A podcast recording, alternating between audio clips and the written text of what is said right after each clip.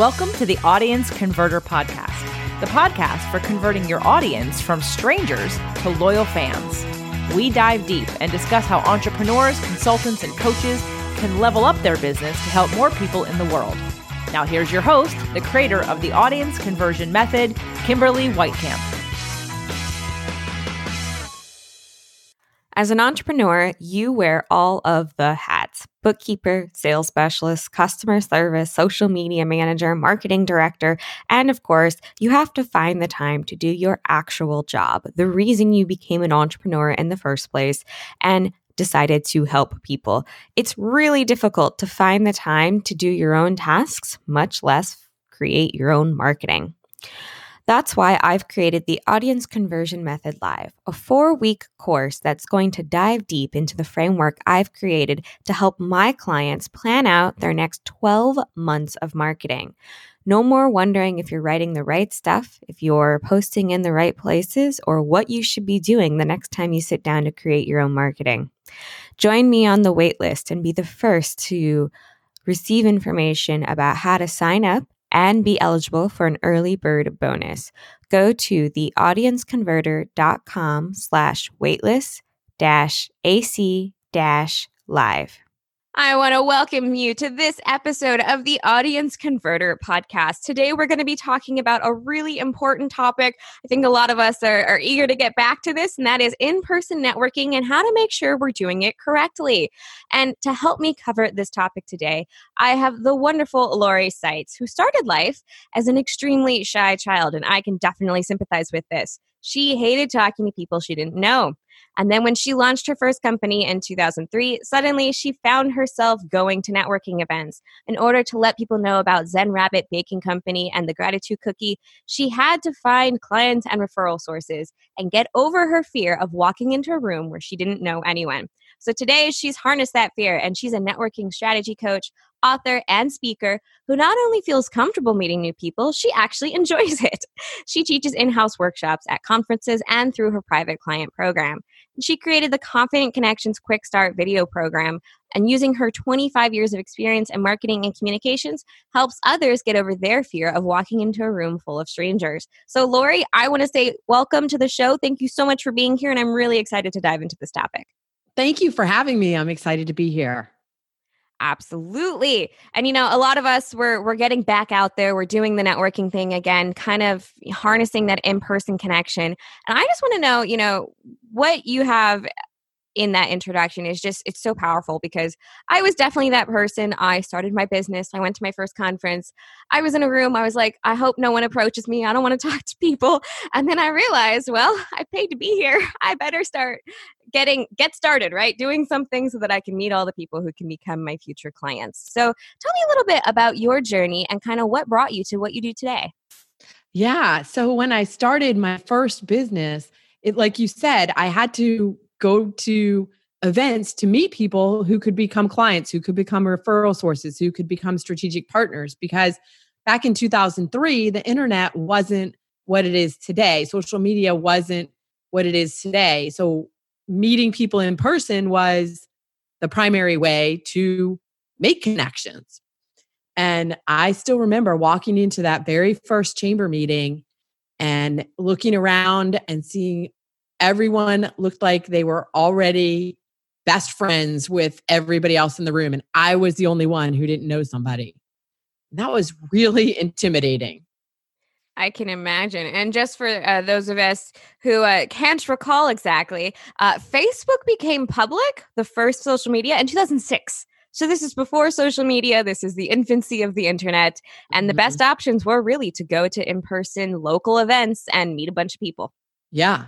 Yeah, exactly. So, eh, yeah, how did I eh, I I kept going back though. Here's the thing because I wanted my business. I so badly wanted my business to work that that drove me past the fear of going to the rooms, going going, you know, stepping into those rooms, going to the events. I kept signing up, kept going back. So I don't remember exactly. I remember how it felt. I don't remember if I had any conversations during that first event. I may not have. I may have just stood at the side of the room and looked around and left after 15 minutes. But I kept going because that was the only way I was going to make that business succeed. And along the way, I learned some things. So, and it, and it became easier, as I'm sure you've you found too, right? The more you went, it was easier it got. Uh, for sure. I was really lucky in that the first conference I went to, one of the speakers was uh, her whole spiel was about uh, how to do the networking thing for introverts, which worked oh, really well for me. perfect.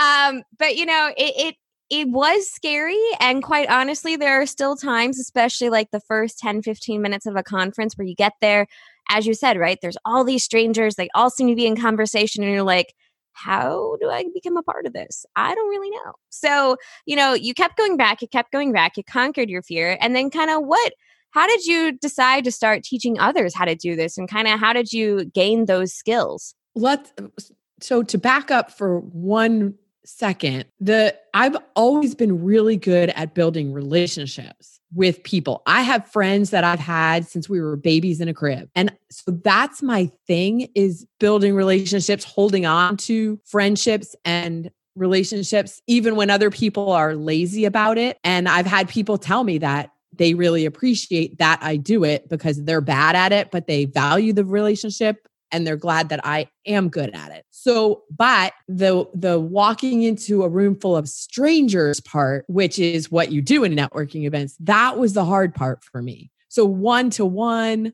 conversations that was easy. So, once I figured out how to make it more one to one conversations, even in a big room of a lot of people, then it's, I started figuring out, okay, all right, I know how to do this. And so then more people were asking me how I was building relationships, how I was coming away from networking events and developing those connections because they weren't having as much success at it. And, and what I figured out was in part was because of the way they were looking at networking and what they thought networking was. So let's dive deep into that a little bit for a while. Um, you know, what is that perception? You know, I'm a big believer in nothing beats in person, right? I create marketing materials. I am a copywriter, but honestly, you know, you're going to you're going to jump the line if you will, right? They say it takes 5 to 12 impressions if you're doing something in person, but then it takes 15 to 30 if you're only working online. So obviously, you know, meeting somebody in person, it really cuts down on that time to build the relationship. So, what is the perception a lot of people have about networking?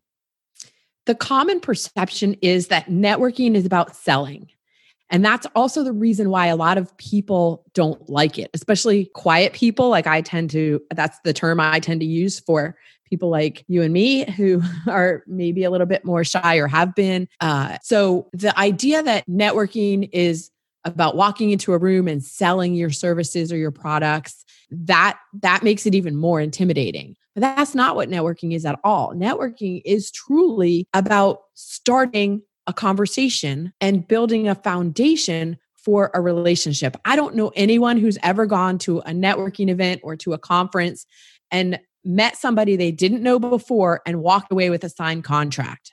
Like that's just not how it happens. And so if we can reframe it to be you're just going and making new friends, making new connections, that takes away the the anxiety, a little bit of the anxiety. For sure. And it's one of those things, right, where especially as an entrepreneur, where you kind of get to choose who you work with, it's going to be people you want to work with.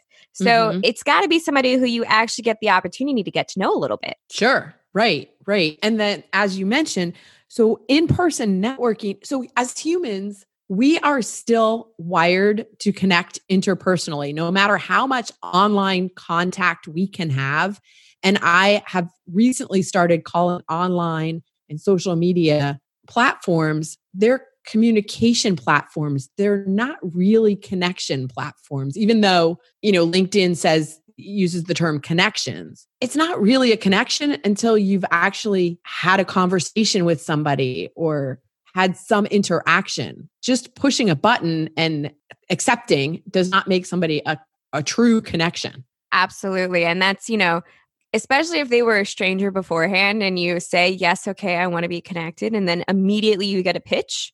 Like that's what you're talking about, where it's, you know, oh, you're a stranger here, buy my stuff. It doesn't work online and it definitely doesn't work in person. No, right, right, right. Well, even if you don't get the pitch, just the just being connected to somebody on social media does not is not a real connection. And so going back to the in-person thing, that's where you're making a real connection. You're face to face with somebody, you're in their energy field. And I know that sounds kind of woo woo, but it is actually something that will affect your uh, the the the way that you feel about somebody and how much you can learn about somebody. There's being in that being face to face uh, and having it's just a different level of connection Absolutely. that you can't you can't get any other way. For sure. And I mean, you know, I think we've all felt that too, where like, even though you've literally just met somebody and then the next time you see them at another event, you're like, oh, it's so wonderful to see you again because you had that that true connection in person as opposed to, oh, we've been connected online for like three years. Oh, how nice it is to see you. How wonderful. But it's not that true, oh, I'm excited to see you again because you, didn't get that initial connection that was in person. Yeah, and then you just made a comment that is the the thing is too, yeah, sure, you can make acquaintances online and then take them offline to meet and then it takes it to another level absolutely i mean even when you're in like group programs uh, and when you are quote unquote face to face because you're using zoom there's still something missing and being able to like actually connect in the same room it, it does make a difference Mm-hmm. Yeah, yeah, it does.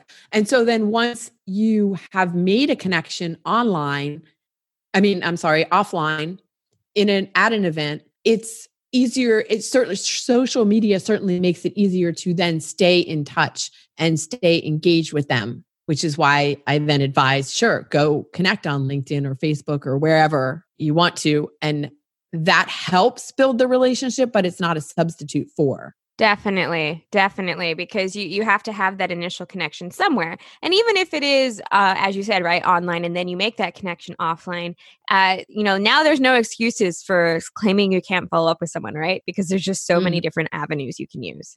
Right, and I find it interesting that LinkedIn is eh, spawning these LinkedIn local groups now, where you can go and meet up with LinkedIn people in person. I had no idea about that, but I find that very intriguing. Mm-hmm. Mm-hmm. Of course, LinkedIn thinks, um, you know, LinkedIn has its Pro Finder option, and it'll only send things that are local to you. And half the time, it's like uh, people who are a good five to seven hour drive away from me, and they want to work with someone in person only. And I'm like, um, that's not local, LinkedIn. That's not local. yeah, well, they're they're not they're they're facilitating it minimally, but these groups are popping up in a lot of geographic areas across the world. Awesome. So if somebody does decide to go to a networking event, right, which is a really great way to kind of, you know, uh, so much of what we focus on is scaling as an entrepreneur. How do I grow bigger? But there's nothing that really replaces that in person. And, you know, now the new thing is you have to do activities that don't scale, like going to in person networking events. So, what is success at a networking event? How would somebody know if they've been successful? Great question. And I would start with the recommendation that you set a goal before you go to a networking event or a conference. What is it that you want to accomplish? And that's how you're going to measure your success. So, for example, it could be meeting a specific person. You know, someone speaking and you want to meet them, and meeting that person is your goal. Or you're going because you're looking for a specific resource and you're going to ask the people you meet if they've had any experience working can they make any recommendations um, for this new resource maybe it's a virtual assistant maybe it's a printing company maybe it's a social media somebody who can help with social media whatever it is uh, and maybe it's as simple as my goal is to meet three new people and once you've met those three people you can leave the event feeling accomplished I've got to admit that was my goal. When I went to that first conference, um, you know, I had no idea what I was doing. I went, I felt so incredibly awkward. Everywhere around me, it seemed like people were, you know, they were already deep in conversation, right? How do you become a part of that? And so the next time I went to an event, I set a goal for myself. I'm going to meet three new people a day and I have to have a real conversation with them, right? It can't just be, hi, how are you? What's your name? What do you do? Okay, thanks, bye, right? Mm-hmm. Mm-hmm. Yeah. Right. And so then that's how you measure su- success. Awesome. So, one of the things that I think a lot of people find intimidating about in person networking events is every time you go to them, right? It does seem like a lot of people already know the others in the room. So, what would you tell people who are new to an event, they're new to a community, they go to a live event or a conference or, or what have you, and uh, they want to kind of become part of the conversation, but they don't know anyone there? What would you recommend for them? Two things. One, ask the event organizer or depending on the event, there could be ambassadors or board members. Ask one of those people to introduce you to some people because they want you to have success they at their event that reflects better on them if you enjoy and get what you want out of their event so they're happy to help in, make introductions. The second thing is to look at groups of people. And I always recommend so look at groups of three or more people and see how they've arranged themselves. Are they arranged in a semi open um, situation where you could approach even though it's going to feel uncomfortable, I know that, approach and kind of catch the eye of somebody in the group, preferably not the person who's speaking, somebody who's standing there. Catch your eyes, smile at them as you walk up, and just approach and stand there for a second because the person who's talking is either going to finish their point or stop talking and they're going to welcome you into the group. So it's not an awkward thing then to just kind of sidle over and, and wait until the conversation turns to something you can comment on because I always feel really awkward doing that, but it seems to be like the only method that works.